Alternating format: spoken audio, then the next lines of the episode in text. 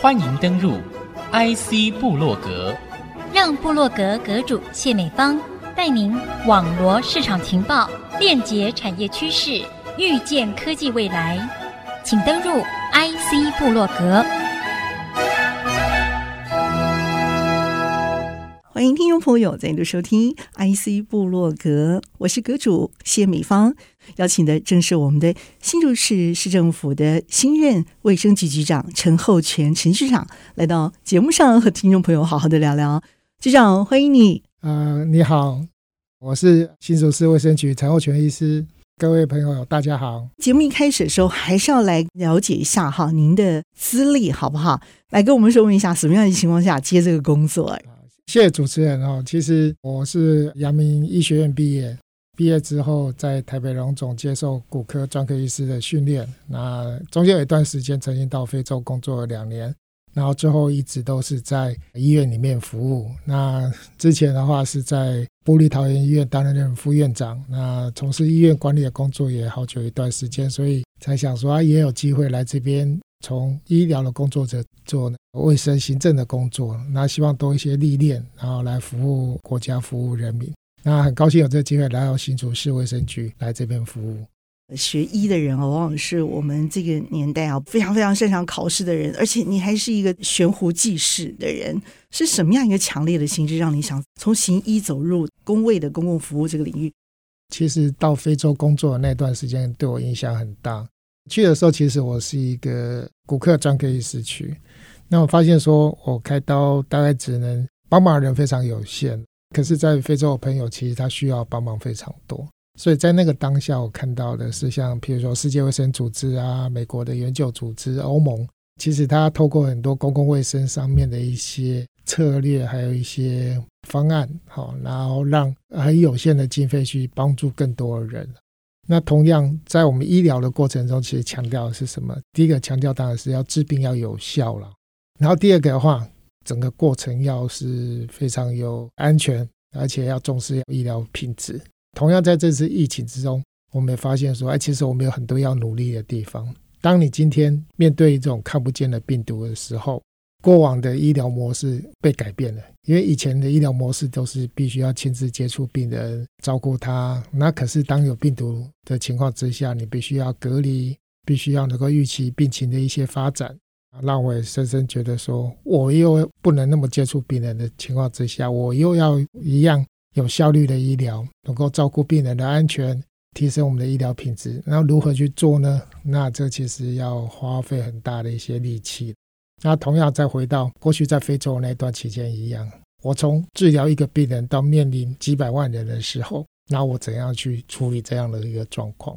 啊，以前我们常讲的一句话“治大如治小”，然后就是面对的民众，其实每个人都需要一个高品质的医疗服务。可是这么多人的时候，我怎么去提供一个高品质的医疗服务？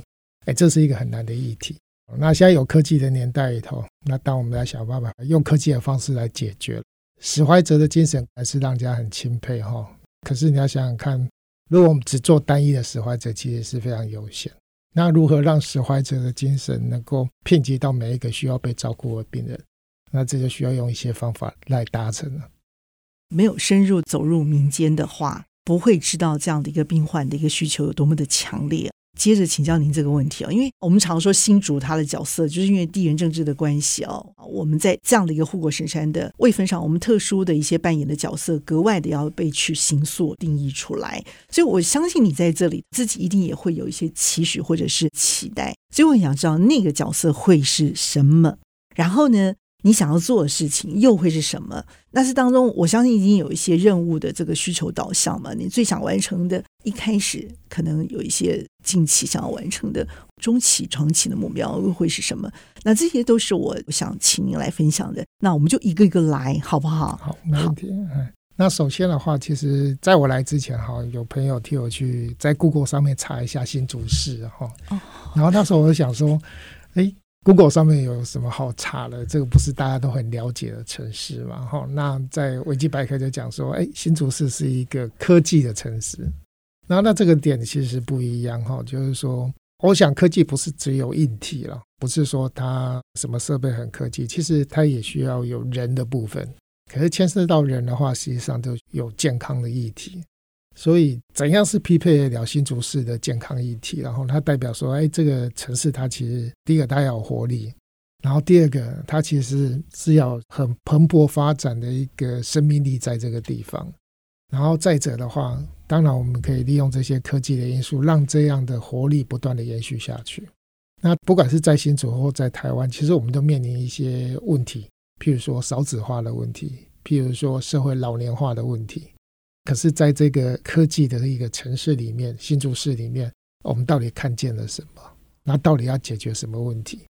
它如何在这么特别的一个环境之下，我们能够做到些什么？那这也是很吸引我来新竹市的一个很重要的一部分。然后，从过去对单一病人的治疗到医院的管理，那我们可能就是在仅限于其中一部分而已。可是来到新竹市的话，我们现在有九大医院，还有这么多。新竹县并没有在里面嘛，对不对？然后我们有将近五百家的诊所在这个地方，那当然还有各式各样，譬如说像学校的保健室啦，或者说一些长照的一些机构。然后当然这些都构成了对民众健康的一些维护的一个很基础的一个设施。所以来到这边的话，有几个要做的事。然后当然第一个，这些医院如何让它变得更好。当然能够变得更好，并不是我，然后是里面的医师、里面的护理师、里面的院长、副院长，然后他们的努力。可是我们有必要去打造一个好的环境，让他们能够发挥出来。譬如说，有几家医院正在盖新的医疗大楼、新的医院的一些设立，哦，那我们要积极的去帮助他。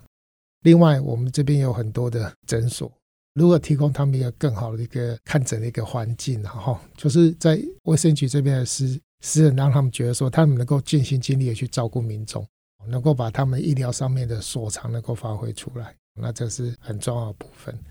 然后除此之外的话，有很多的长照机构现在在新竹市不断的设立起来。那如何让他们能够顺利的设立，照顾更多我们这些英法的朋友？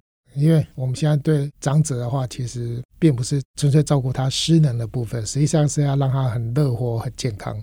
可是乐活健康。不是说说就可以达成的哈，因为从身体、心理呀，还有包括整体周遭环境都有需要。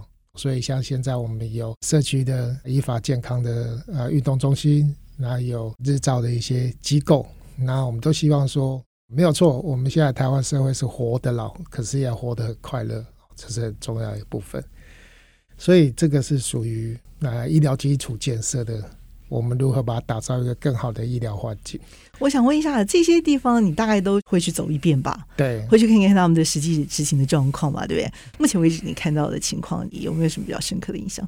现在大概分成几个了哈。嗯、第一个的话，当然就是有几家医院很努力的在打造新的医疗的设施了哈。譬如说，私立马偕儿童医院，它其实是刚从去年十一月才正式营运而已。好，那其实当然现在还在一个成长的过程。它的设施不断的增加，尤其它首重的话是增加儿童重症的照护。有些民众会觉得说，啊，我家旁边有一个重症的医院，好像不太好。可是因为有这样重症在守护着我们，其实反而是让大家更加安心了哈。因为天有不测风云，那有一天会遇到什么事情不知道。可是有这样一群那么优秀的医师，那么贵的设备在那个地方，那才是我们安家立命很重要的一个。保障啊，所以这些已经被协商理解了吗？就附近会抗议的这些居民民众意见有稍微平息，现在目前是比较平息了哈。不过还是请居民们多多支持了哈，因为有些譬如说比较嘈杂的问题，那个都是可以克服的，没有问题。可是我们相对的要给医院很正面的支持了，没有错。因为刚开始设立，有些旁边周边的一些环境，然后可能没有那么理想。那我相信，不管是在医院或者市政府。那其实我们不断去改善它，以符合民众的一种期盼。可是我会希望说，哎，当我们达到这种期盼的时候，实际上也要给我们这些辛苦的医护同仁，给他们正面的支持的哈，因为他们真的是想把事情做好，真的很想照顾这些有需要的病人，好，这个是毋庸怀疑的。那我想他们都很努力。那另外，台大新竹医院正在筹建之中。台大是一个呃全面性的医院，那对新竹市民其实健康照顾是非常重要。所以我们也期盼说他能够赶快把新的医院把它建立起来，因为大家都有目共睹，台大新竹医院是比较用色了，然后提供了医疗服务，我们希望呢，不管是在质和量上面跟往上在提升，所以我们一定要想办法支持他把新的院区给盖起来。现在实际的状况，土地的部分的话，实际上中央和地方都非常支持他，那只是说。你知道政府土地的拨用比较不是那么简单了哈，那一定有很多法定的程序要走，因为它牵涉到人民财产，然后那有政府的一些法规在。可是我可以跟大家报告，就是说，不管是在台大院方也好，在市府方也好，不管是前任政府或是现任政府，都是支持这个方向在走。只是中间有很多的困难，我们是想办法去一一把它克服掉了哈。这是必须要我把它一一去处理，因为盖一家医院的话，好像现在一家医院其实它差不多要一百到一百一十亿。我们想想看，它经费是非常的庞大。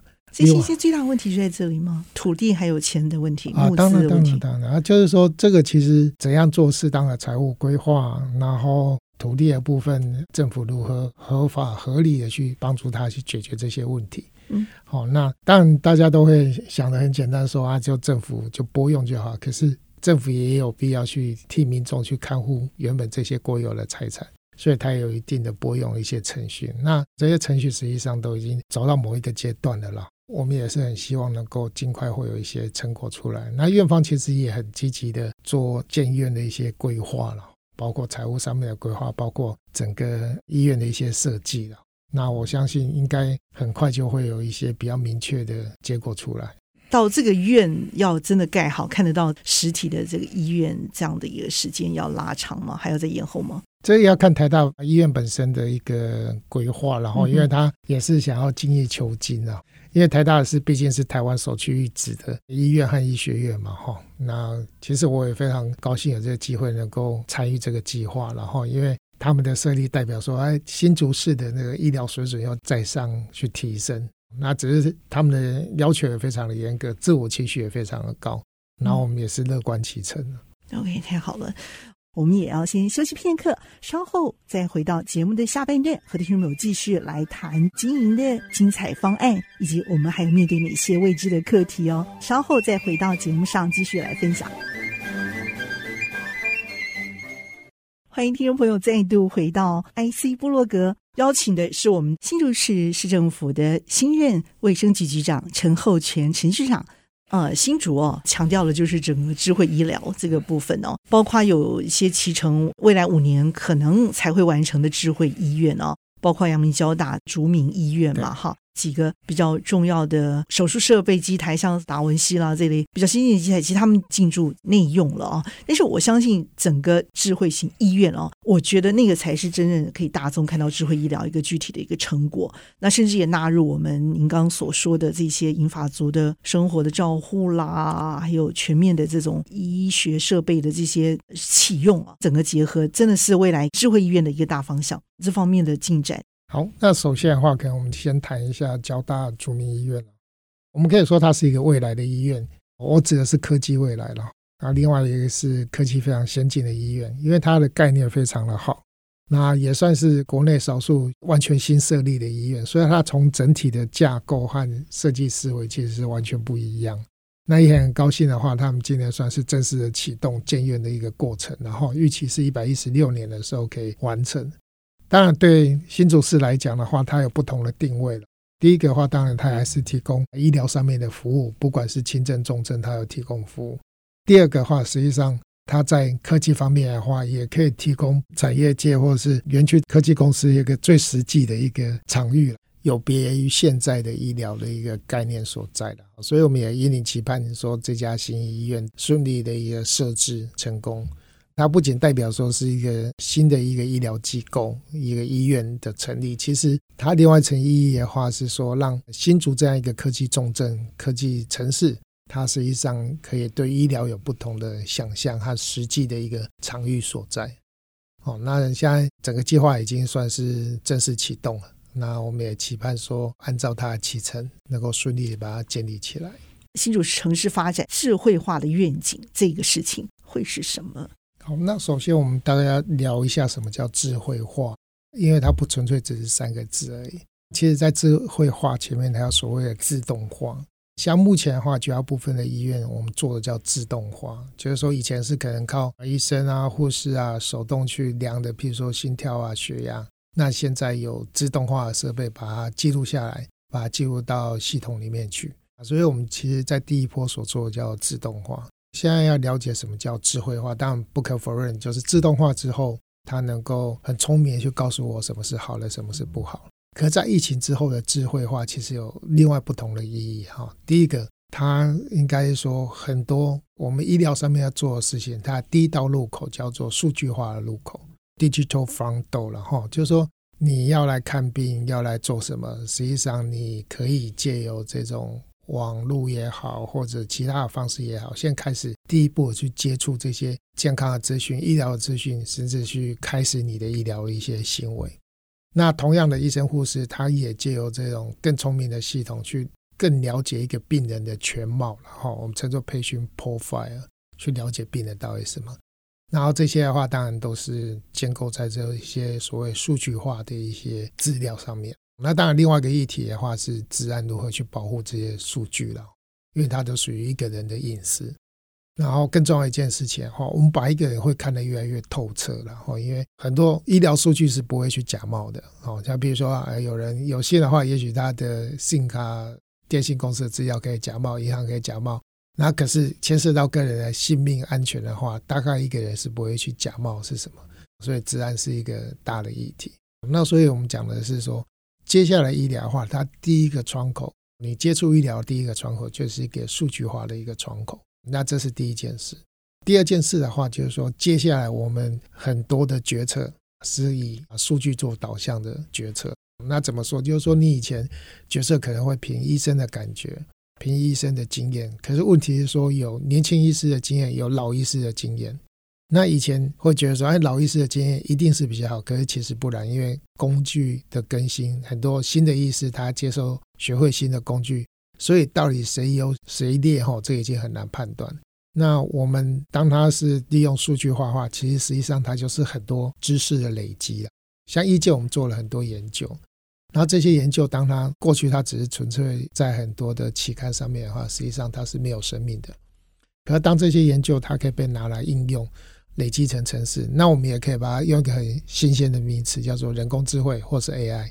那实际上这些东西就是把过去研究的经验转换成一个能够及时判断的一个工具了哈。所以以数据为基础的人工智慧判断系统，其实在医界会越来越多，越来越多。那不仅是在医界的，在健康这个领域也会越来越多。就是说，它会进入到几乎在我们每一个人的生活里中都会出现。现在最明显的例子，譬如说。我们现在很多人戴智慧手表，那其实以前的智慧手表大概你只能看时间了，了不起有什么气压那些，大概就是一般的数据。那可是现在的手表，它已经能够做到从你的心跳、你的血压，甚至有你的血氧。在未来，我相信这种东西会越来越多。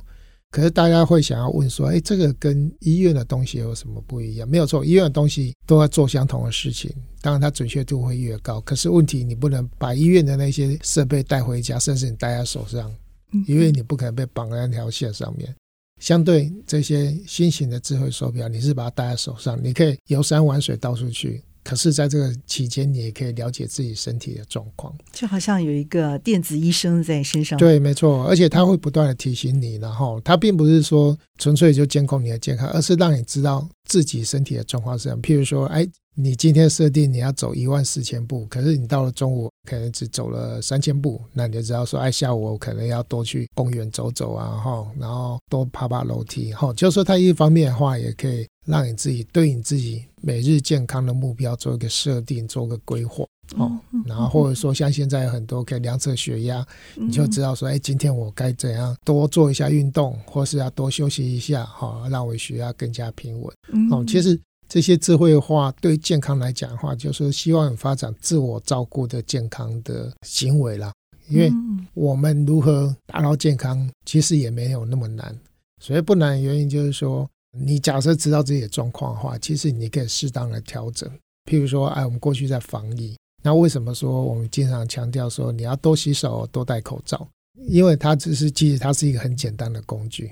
你只要每天去，甚至无时无刻你做这样工作的话，实际上你就会远离病毒，达到保护自己的一个效果。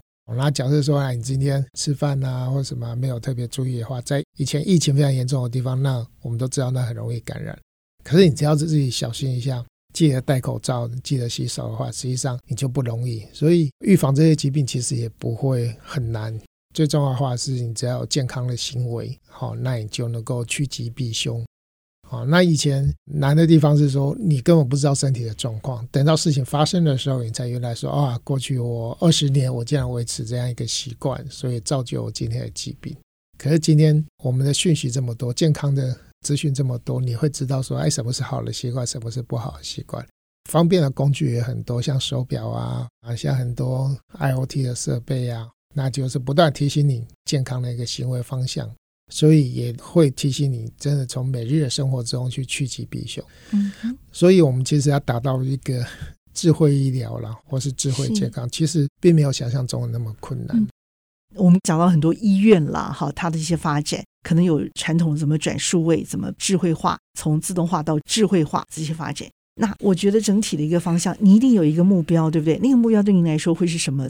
呃，应该是这样了哈，因为我们要理清说什么是医疗，什么是卫生，然后当然这两个加在一起才有所谓的健康。那我想，呃，在前面那个阶段主要是从事医疗部分，那我们当然是要让医院头病人很安全，然后医疗要有品质。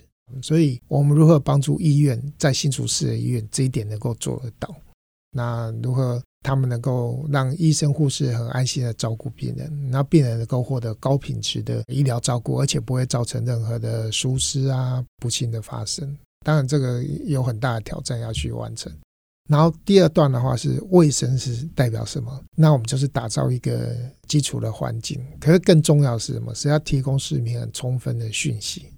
好，尤其这些健康的讯息啊，甚至医院的讯息啊，或者是这些卫生的讯息，所以我们做了很多的事情，譬如说像烟害啊什么话，这个不是它只是一个活动啦，实际上我们是告诉民众很多这样健康的讯息到底在哪里，嗯，好，让大家知道说什么是诶对自己身体好的，什么是对身体有危险的。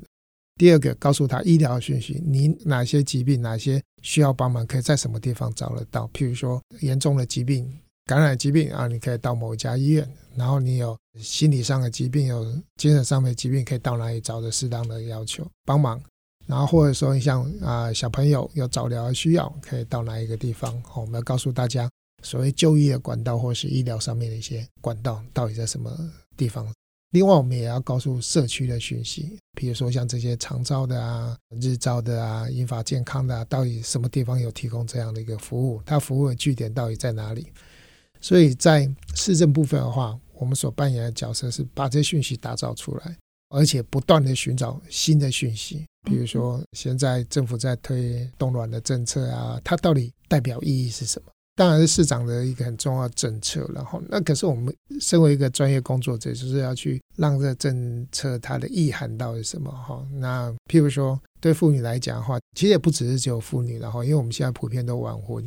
实际上，我们对生癌规划比我们早期哈，大家几十八岁、二十岁其实就可以结婚，而且那时候你不管是生小孩什么，其实品质都是最好的。那可是现在生活环境，大家你三四十岁结婚，反而几乎是常态的，然后然后生小孩也很多都是在三十多岁、四十岁才结婚。那可是到后面所造成的影响是什么？你小孩子生下来，相对问题会比较多。所以，像我们观察到一个现象，就是。啊、呃，需要早疗的小孩子其实是有变多的。嗯，哦，那其实他整个社会付出的代价就其实会很高了哈，成本反而拉高。对，而且你也会对你的家庭产生很大的一个负荷。嗯，哦，那当然归根究底的话是希望说。啊、呃，年轻朋友们能够早点结婚了哈。可是不要说别人，连我自己也办不到。结婚的时候已经三十几岁了，所以生小孩的时候已经是三十五六了，三十二岁，三十哦，那还好有赶上进度。对对对，那相较之下的话，就是说啊、呃，社会环境已经没办法去做这种的鼓励了哈。我们都知道应该，那也许年轻人应该二十出头岁就该结婚什么，可是现在社会环境。不允许，没办法这样做，我们也不可能回到那个情况了。然后，所以啊，相较之下的话，就是科技利用科技不得不然的一个补救措施啊。了解。哦，那真的它只是一个补救措施，也希望说年轻朋友们在他人生最美好的时候，可以做规划的时候，有一个方法可以把他最美好的东西先保存下来。非常的谢谢陈局长在节目当中精彩的分享，也希望我们的新竹发展我们的智慧化医疗的过程当中，继续的看到您的公益形象穿梭大街小巷。谢谢陈局长，谢谢，谢谢，谢谢听众朋友，谢谢主持人，谢谢，谢谢听众朋友您的收听。IC 部落格，我是谢美芳，和我们的陈局长一起在频道上和听众朋友 say goodbye，拜拜。拜拜。